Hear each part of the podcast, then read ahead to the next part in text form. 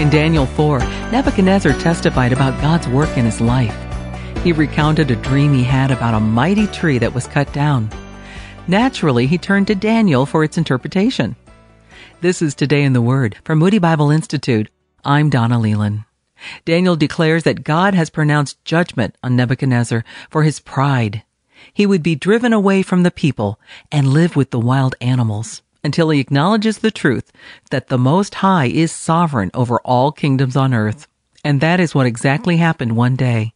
While Nebuchadnezzar was relaxing on the palace roof, he surveyed the city and boasted, "Is this not the great Babylon I have built as the royal residence, by my mighty power and for the glory of my majesty?" While the words were still on his lips, God pronounced judgment on him.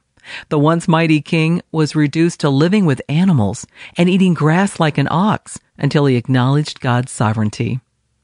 What a striking object lesson to see a person who seemed so majestic, now humbled in such a dramatic and public way. When the king finally acknowledged God, his sanity was restored. Today in the Word, we read the king's declaration in Daniel 4:3. God's dominion is an eternal dominion. His kingdom endures from generation to generation.